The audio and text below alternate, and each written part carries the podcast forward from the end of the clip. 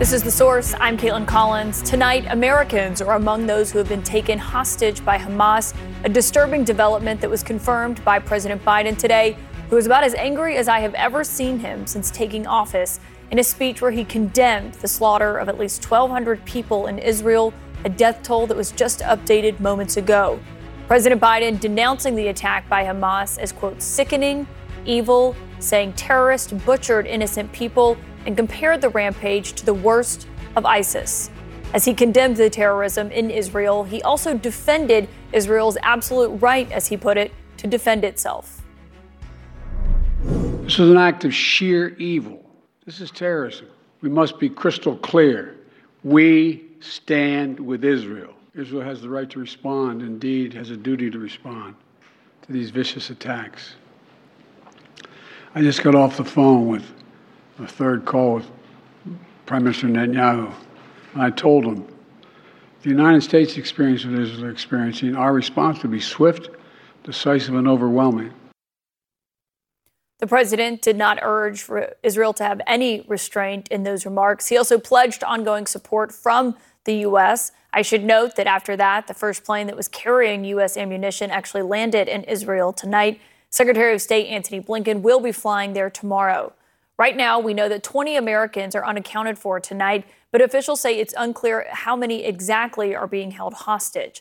The families of at least 4 missing Americans are pleading for help today in Israel. They say that they're frustrated with the lack of information or even contact from officials both in the United States and in Israel. We'll speak to a family member of one of those victims tonight, one of those who is missing tonight, I should say. But first, Israel is not letting up when you look at what is happening on the ground. The IDF striking more than 100 Hamas targets again in Gaza today. Entire neighborhoods have been reduced to rubble. At least 900 people have been killed in the counteroffensive so far. Hamas is also firing hundreds of rockets towards the southern Israeli city of Ashkelon earlier today. Many of them were intercepted by Israel's Iron Dome missile defense system. That is a system that the U.S. is promising to help keep funding tonight. And it's important to keep reminding the world of the horrors and the savagery of these attacks by Hamas. My colleague Nick Robertson spoke to an Israeli general about what he saw after arriving at a kibbutz in southern Israel that had been terrorized by Hamas. So people run out with their children and they kill them.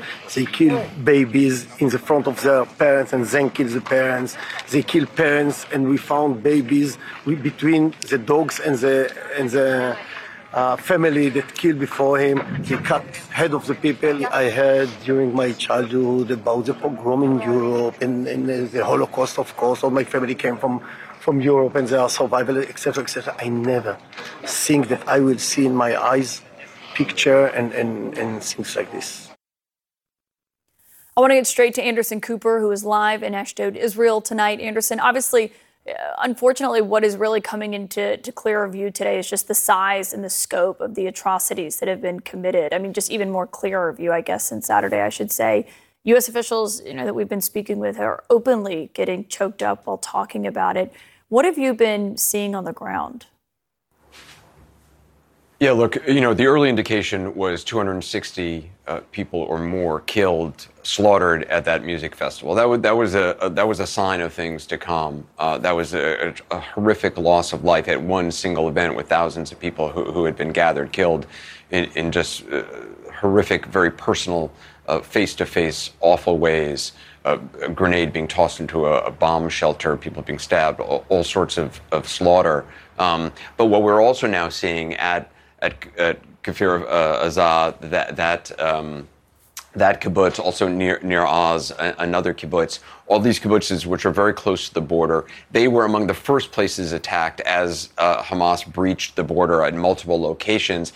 And, I mean, frankly, the savagery that we have seen taking place in those, from survivors' accounts and evidence on the ground, as you just heard from that general, It really is coming now into focus. You have very personal killing of families, of people with their hands tied behind their backs. In many of these kibbutz, in all of these kibbutz, they're right on the border. They're used to rockets. They're used to kind of the threat. They all have safe rooms in their houses. Many people would escape, tried to escape to the safe room, but many, it happened so fast, it was so early in the morning, they were caught unaware.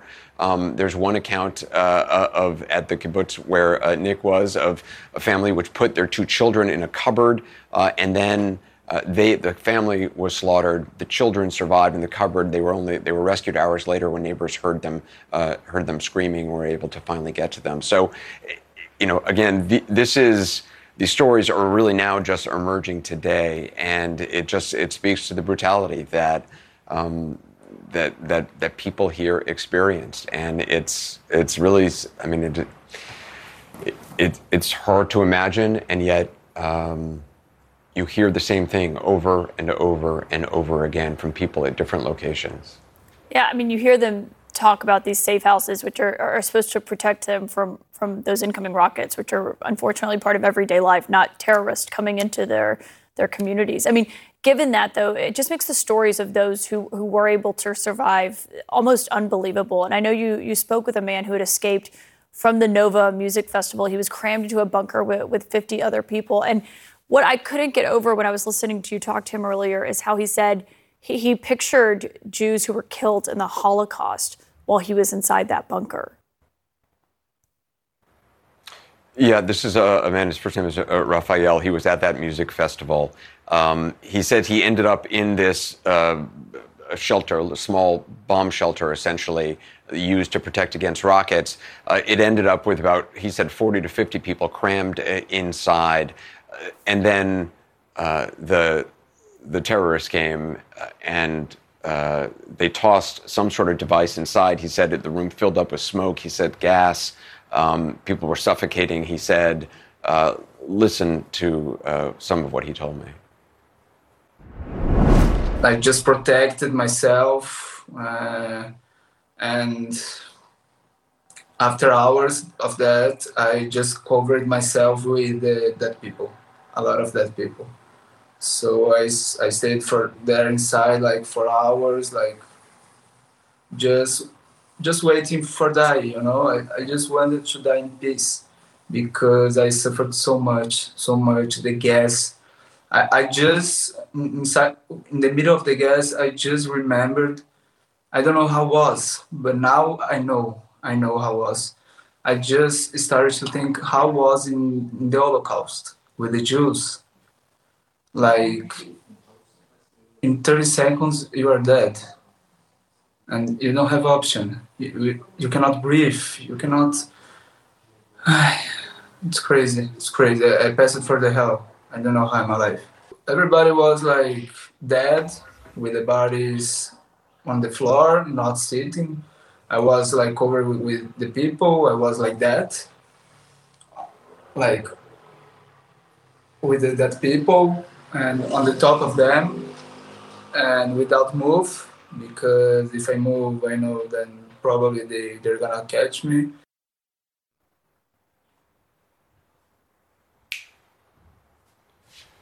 He said that 6 people got out of that bomb shelter. He has shrapnel wounds in his back, and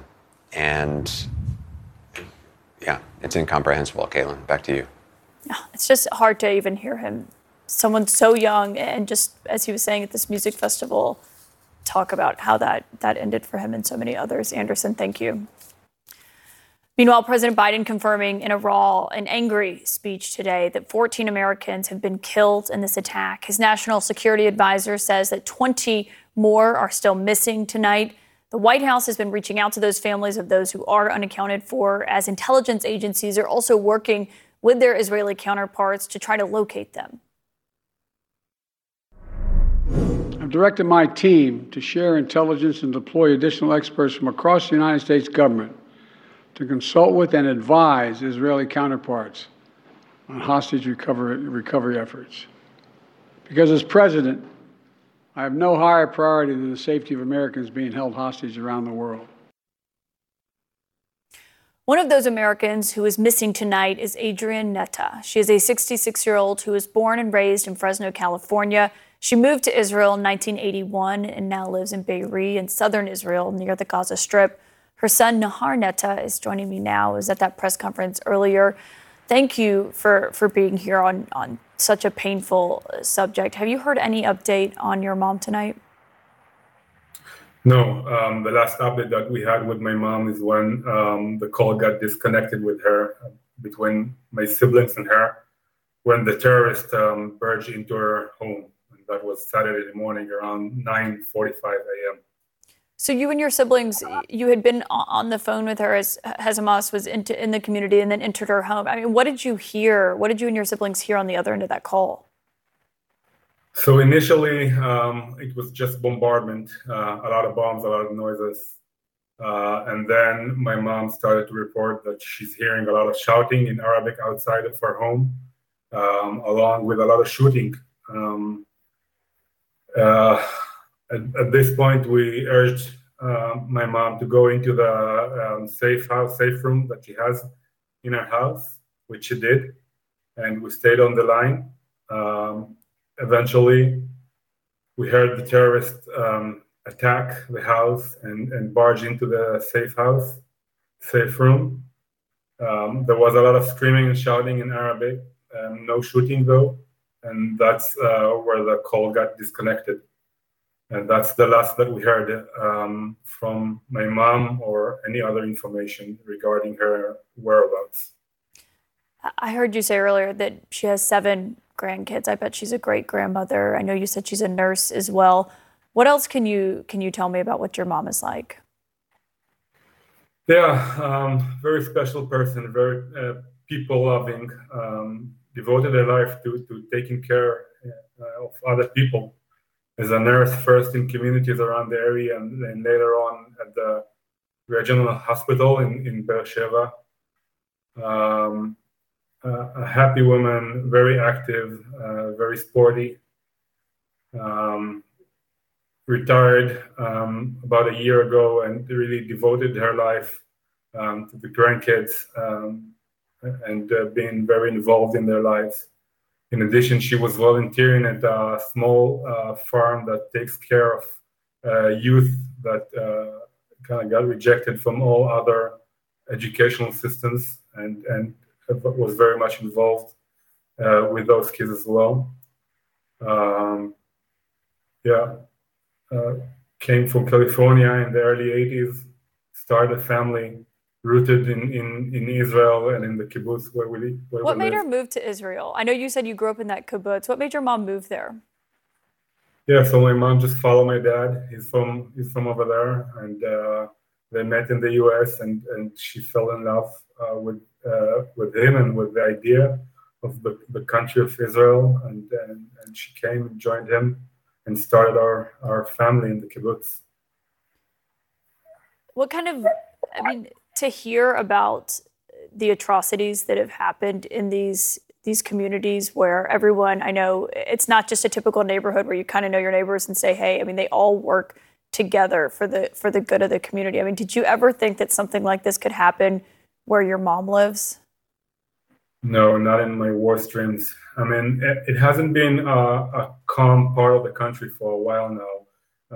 But usually it's about bombardment and missiles coming from the Gaza Strip, and the community learned to deal with that part. And you go to the safe room, you close up, and you're safe. As terrible as that may sound, we got used to that, and we learned how to flourish and how to thrive in this environment. But this ferocious and murderous attacks by Hamas terrorists, killing women, children, and elderly in their beds, in our kibbutz and in our community, we did not expect that. And it's not something that you can imagine in your worst dreams. Nahar, you said something today that stunned me, which is that you have heard and had zero communication with the Israeli government about your mom. It has now been over 3 days. Is that still the case tonight, that you've heard nothing from them?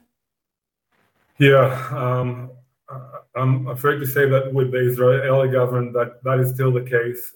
We did submit all the information to the missing persons department, the people who are taking care of it, but we have not received any information back to date.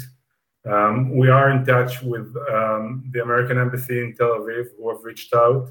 I've not provided any information, but they have reached out, along with the State Department that reached out to let us know that they are aware of the situation and are following it closely, but still did not provide any information regarding the whereabouts of my mother. Well, we know Secretary Blinken will be there in the coming days. Hopefully you will get a meeting with him as well, Nahar. I mean, we are thinking of all of you and, of course, your mother tonight. Thank you for coming on to share about her tonight. Thank you very much. On the ground in Israel, as a response to this attack and what we've seen, the prime minister pledging tens of thousands of Israeli forces are on the move. More than 300,000 reservists have been called up. Israel says it is preparing for the next phase in this war. We'll be back on the ground in just a moment with Anderson Cooper for an update.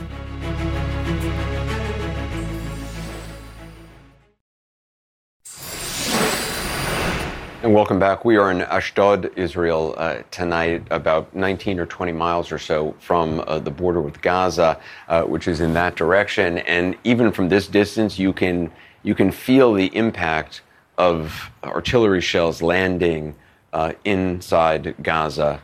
We have seen a barrage of rockets coming out of Gaza today as well, in areas around Ashkelon and elsewhere. But even from this distance, all throughout, there's this steady, just pounding, booming. You can actually feel it from 20 miles away. CNN's Matthew Chance is on the ground now for us in Tel Aviv. Matthew, let's talk about the next phase of what we may see here. Obviously, the IDF is not telegraphing what their intentions are, what their plans are. There has been a massive call-up of reservists. There have been large-scale movements of equipment, personnel as well. The big question, of course, is there going to be a ground incursion into Gaza to really affect change, to try to get hostages, to try to decapitate the leadership of Hamas or completely destroy their military capabilities? Hard to see how an operation here does not involve some level of activity on the ground. Yeah, and actually I think that the Israeli officials have made it pretty clear that a ground offensive is on the cards, although they're not being absolutely, definite about when that's going to happen. But you just look around, you see the fact that Israel has, first of all, is furious and is filled with horror and rage, as we've been reporting, but has also mobilized or called up 300,000 reservists, another 60,000 in the past 24 hours. It's deployed something like 35 battalions of its armed forces around the country in what looks like preparation for a land attack against Gaza. And so, they're not saying, look, we're definitely going to do this right now. But, all the signposts indicate that a ground offensive into Gaza is the next step in this war. Perhaps they're waiting for US forces to build up off the coast of Israel. There's already a carrier fleet there. There's another one potentially on its way as well to provide some sort of support, perhaps, in case there's a regional backlash against a ground offensive. And I think that might be what they're waiting for, because other countries, Hezbollah in Lebanon, for instance, have said if there's a ground attack, they would look at, striking at Israel as well. And so it's a risky strategy, but politically, for Benjamin Netanyahu and the Israeli government here, it looks like it's got a lot of support amongst the Israeli public. Yeah, it certainly does. Matthew Chance, thank you very much. Our coverage continues from Israel tonight. For more on what's coming up in Israel's war to crush Hamas, Israeli ambassador to the U.S. is joining us next.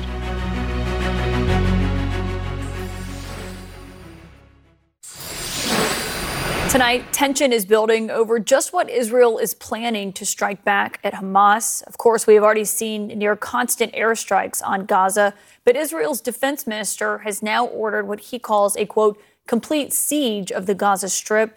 And there are questions tonight over exactly what that means, especially after this comment earlier today from President Biden's National Security Advisor, Jake Sullivan. My understanding is that is not the concept of siege is not something that, in fact, is going to be pursued by the Israeli government. That comment from the White House National Security Advisor came just a short time after President Biden and Israeli Prime Minister Benjamin Netanyahu spoke by phone for what has been the several time in recent days. And joining me now is the Israeli ambassador to the U.S., Michael Herzog. Ambassador, thank you so much for being here tonight. You heard Jake Sullivan's comments today saying that they do not believe that Israel is pursuing a siege in Gaza. But, of course, the defense minister of Israel said there is going to be a complete siege, which includes cutting off power, food, water, and fuel. How do you reconcile those two statements? So let me explain the situation. We are at war. This is the fourth day of the war. The war was waged on us, imposed on us by Hamas, and we all see the scene and the massacre of civilians. The border right now between Israel and Gaza is closed. This is a war zone, and we are under no legal obligation to provide them with anything save for the basic humanitarian needs for their sustenance, and we comply with international law. Let's talk about facts, talk about electricity. The 10 electricity power lines delivering electricity from Israel to Gaza were destroyed by Hamas rockets. I can go on and on. The passage between Israel and Gaza, which serves their humanitarian purposes, was destroyed by them. So they cut their own humanitarian lifeline. They have a lifeline coming from Egypt, the border with Egypt. But everything we are doing, we are applying pressure on Hamas, having wage war on Israel, but we are complying with international law. We are told that there are 100 to 150 hostages that are being held in Gaza. Yesterday, you told Wolf Blitzer that there are not negotiations happening for their release. Is that still the case tonight, sir? Yes, we are still in the process of forming a picture about the number of hostages, their identities, their situation, their medical situation, who is alive, who is not alive, unfortunately. And there are not only Israelis there, also Americans and others among them. We asked the international community to call upon Hamas to release them unconditionally because taking hostages is a war crime. And we are in close touch with the U.S. administration to get a better understanding of their situation. We are not talking about negotiations with Hamas. We are currently at war with them. Ambassador, do you believe that some of the hostages have been killed? We're not sure about the situation, and so I want to be careful in the way I respond to that. We're still forming our picture, trying to better understand their situation. There are victims' families, some of those who their relatives are missing tonight still, and they say they haven't heard from the Israeli government. Is the government committed to reaching out to all of those who have family members who are missing, who they still have questions about where they are? So first of all, we're still counting the bodies. We have over 1,000 bodies on the Israeli side, as I said, massacred by Hamas. And we haven't completed the process of identifying them, so we don't 100% know who is missing on the Gaza side of the border. We are in touch with a lot of families, and we're in the process of opening a call center where any family can call, provide information and get information from our authorities. And we're also in touch with the relevant corresponding American authorities in this respect. Ambassador, there are obviously civilians in Gaza. You talked about what the Israel response is going to be there. Some of those who are still in Gaza tonight include Palestinian Americans, people who are visiting. One of them is a mother of 3 young children. She spoke to Jake Tapper earlier, and this is what she said. Today, I was trying to get out from Gaza. I was going to Rafah border, and while we're going there, we tried multiple ways to get out of Gaza, going to Rafah to the south. We couldn't make it at all. Obviously, Ambassador, you can hear what sounds like rocket fire there in the background. My question is, where are those who are either visiting Gaza or who live in Gaza, the civilians, the innocent civilians, not members of Hamas, where are they supposed to go? So we're in touch with the Egyptian and U.S. authorities to facilitate the exit of foreigners from Gaza, American citizens and others. And I believe we'll find solution. I cannot relate to their freedom of movement inside Gaza because Gaza is a war zone, but we will facilitate their exit. Does that include the Rafah crossing? Yes. Because I believe it was hit today. It's the Rafah crossing is temporarily closed, but I think there's a way of getting people out. And this is the only crossing that can get people out because the border with Israel is totally closed. They're still fighting along this border. The crossing itself was destroyed by Hamas, so the only way out is through the Egyptian border. And Ambassador, this is important. Do you believe that Egypt is going to allow them to cross, the Gazans? I cannot speak on behalf of the Egyptian government, but I am confident that they will allow it. Ambassador Michael Herzog, that's some news there. Thank you very much for your time tonight. Thank you very much. Also, we have new video just in that shows the aftermath of the massacre at a music festival on Saturday, where at least 260 bodies have been recovered. So many families tonight are still desperate for answers on their loved ones who were at that festival and never came home. Wolf Blitzer spoke to one of their families and joins us next. The Assignment with me, Audie Cornish. So there have been arrests, suspensions, disciplinary hearings. They're shutting down graduation events. At this moment, the part of the protests that are admirable are young people calling attention to atrocities. Michael Roth is the president of Wesleyan University. I would like to make a space for them to do that, as long as that space doesn't prevent other people from pursuing their education. Listen to The Assignment with me, Audie Cornish, on your favorite podcast app. Terror from the music festival in Israel, where Hamas militants murdered at least 260 people. As we're getting this new video in the aftermath of massacre, the massacre, Wolf Blitzer spoke to two Israeli brothers who are desperate to find out if their 22-year-old brother Ori is still alive. In a vehicle, he had picked up two other people along the way. This is what his brothers told Wolf. Ori called again to our father, told him that he is surrounded by many terrorists that are shooting on them with machine guns, Kalashnikov, and hand grenades. He updated my father that he must to take an action. He must to confront them because he don't want to stay like a duck on the road. He don't want to leave the car and hide in the bushes. He sped up against them, but they shoot the car. He lost control, and as a result, the car flipped twice, and he lost his conscience, while the two girls in the car had minor injuries.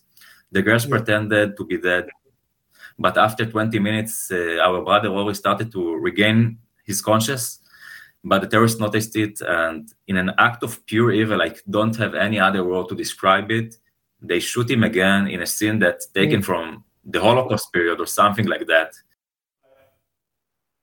And Wolf Blitzer joins us now. Wolf, I mean, these brothers, unfortunately, as we all know and who we've spoken with, they're not alone in what they're going through. So many people have lost loved ones, are still searching for them. It's hard to think that, you know, Wolf, you and I were just there a year ago when President Biden visited Israel. I mean, how deeply do you believe, and from what you've heard, has this just shaken Israel?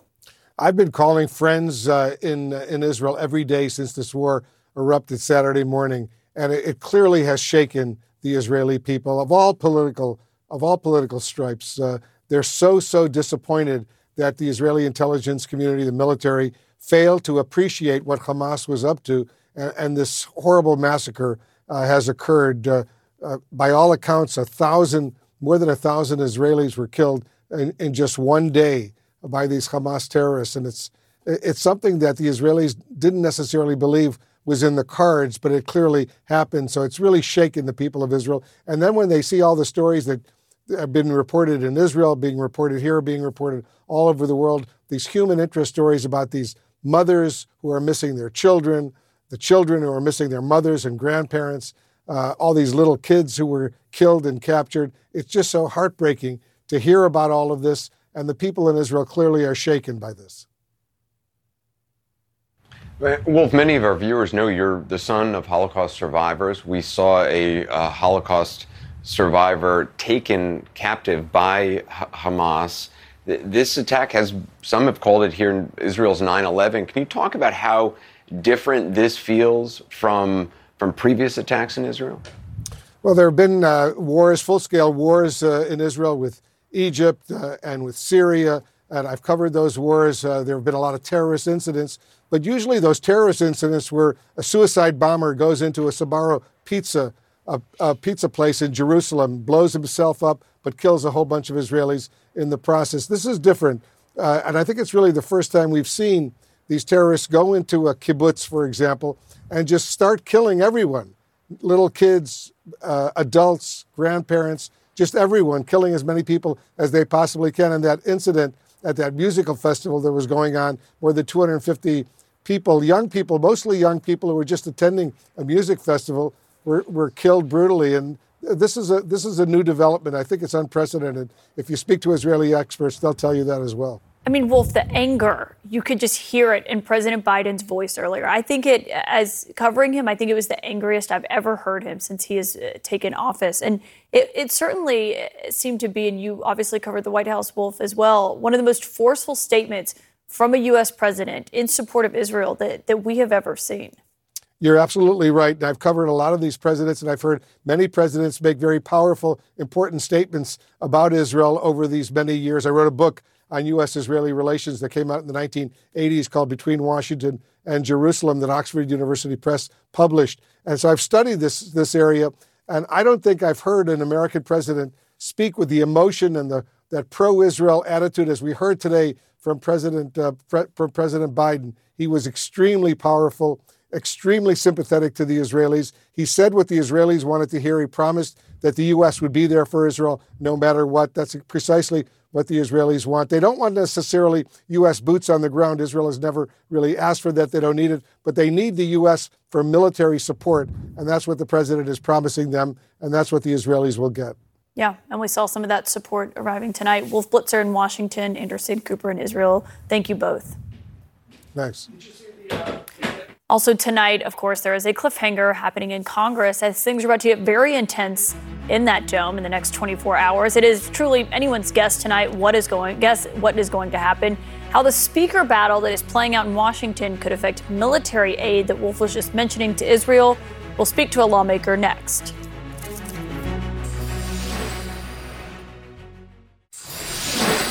President Biden tonight calling on Congress to take urgent action to support Israel. But the House still, I should note, can't take any legislative action given there is still no House Speaker. The two main contenders for that job, Steve Scalise and Jim Jordan, made their case to fellow Republicans tonight behind closed doors. The House Republican Conference, I should note, is set to hold secret ballot elections as soon as 9 a.m. tomorrow morning. But it is still not clear tonight here at 9:49 p.m. if either of them can get 217 votes, which would be needed. Republican Congressman Mike Lawler is here of New York, is here and joins me now. Congressman, first, let's start on aid to Israel because President Biden is asking Congress to take that urgent action. How does that happen given there is no House Speaker tonight? Well, this is precisely why Kevin McCarthy never should have been removed as Speaker to begin with. You had 8 Republicans and 208 Democrats team up to remove a duly elected Speaker. And look, events change at a moment's notice. If you're going to do something like this, you better have a plan. And I think that's part of the challenge here and the frustration and the anger among many of us who did not want to see this happen. Obviously, we need to elect a speaker so that we can get back to the work of the American people. And aid to Israel is going to be the top priority as soon as we can get the House floor open again. I think it is imperative, obviously, that we stand with our closest ally in the Middle East, a beacon of democracy, Israel, and fight back against Hamas, a terrorist organization funded by Iran and backed by the mullahs and the Ayatollah. And we need to hold them accountable. You have 14 Americans killed, hundreds of Israelis killed, women, children beheaded, It is shameful. It is disgusting. It is barbaric. And we have members of Congress who can't even denounce it. Rashida Tlaib tonight, walking through the Capitol, refused to comment on children being beheaded. This is what we're dealing with right now in America. You had the DSA having a rally in support of the Palestinians and people holding swastikas in Times Square. It is shameful. Yeah. I have hundreds of constituents, hundreds, who are stuck in Israel right now and cannot get home because commercial airlines are not operating in Israel. I've spoken to the White House. I've spoken to the State Department. We need to get military airplanes into Israel to help evacuate citizens of the United States who want to come home. And what has the State Department said about that, Congressman? This is a perilous situation. Frankly, the administration didn't really get on the issue of the airlines until today in my conversations. And I've been raising this issue for 2 days. But what did the administration say when you talked about this idea? I mean, we've heard from people who are in Israel that are trying to get home and having a lot of difficulty either finding a flight to anywhere, but much less to the United States. I mean, what did the State Department say to your request? They said they're working on it. And I have to tell you, we need to work faster. You have thousands of Americans who are in Israel right now. Obviously, we have people who are being held hostage. I think we need to do everything in our power to get those folks home safely. This is a very dangerous situation. For the first time in 50 years, Israel has declared war, and justly. And we need to do everything we can, both from a financial standpoint, from a military standpoint, and from a humanitarian standpoint, to support Israel. And I should note that what we've heard from the administration, and we've been asking them these questions, obviously, about these 14 Americans and the that have been killed, and obviously the 20 more that Jake Sullivan said today were unaccounted for in his briefing. But let's talk about the being able to pass a support to Israel, which is what you have the capability of doing if you get a House Speaker. Your party met behind closed doors tonight to talk about who could be the next House Speaker. Was any consensus reached? What happened in that meeting? Look, both announced candidates made their case to the conference. A lot of people asked questions. Both of them gave, direct answers to the conference. We're going to be meeting tomorrow at 10 a.m. following a classified briefing on the situation in Israel and have a vote. And we'll see if someone can get to, 217 votes. Within the conference. And who will you be supporting? I have not declared who I will be supporting. I think at the end of the day, not yet. I think at the end of the day, we need to obviously unify. We need to elect a speaker and get back to governing. There are a lot of challenges facing the American people, from spending and our porous southern border to the crisis in Israel, Ukraine, and so on. So there are a lot of challenges ahead that we need to get back to the business of governing. And obviously, I'm hopeful that we can unify and elect a speaker so we can. Well, are you confident that will happen tomorrow? Look, we are going to have a vote, and we'll see where where it falls, and then take it from there. I'm not going to put a time frame on this. I think the reality is, obviously. Many folks are very frustrated by what happened last week, and ultimately the conference is going to have to come together behind a speaker. But just to be clear, it doesn't sound like that there has been any consensus reached as of tonight. Is that what you're saying, Congressman? Well, we haven't had a vote. You have two candidates that are running, and so the vote will take place tomorrow, and we'll see what comes out of that. I don't think anybody can say how that vote is going to land. Okay, Congressman Mike Lawler, we will be on Capitol Hill tomorrow. We will see what does happen in that secret election ballot tomorrow. Thank you for your time tonight. Thank you. Up next, many Israelis in America are rushing back to join the fight. Israeli reservists, including this New Yorker, will tell you his story right after this.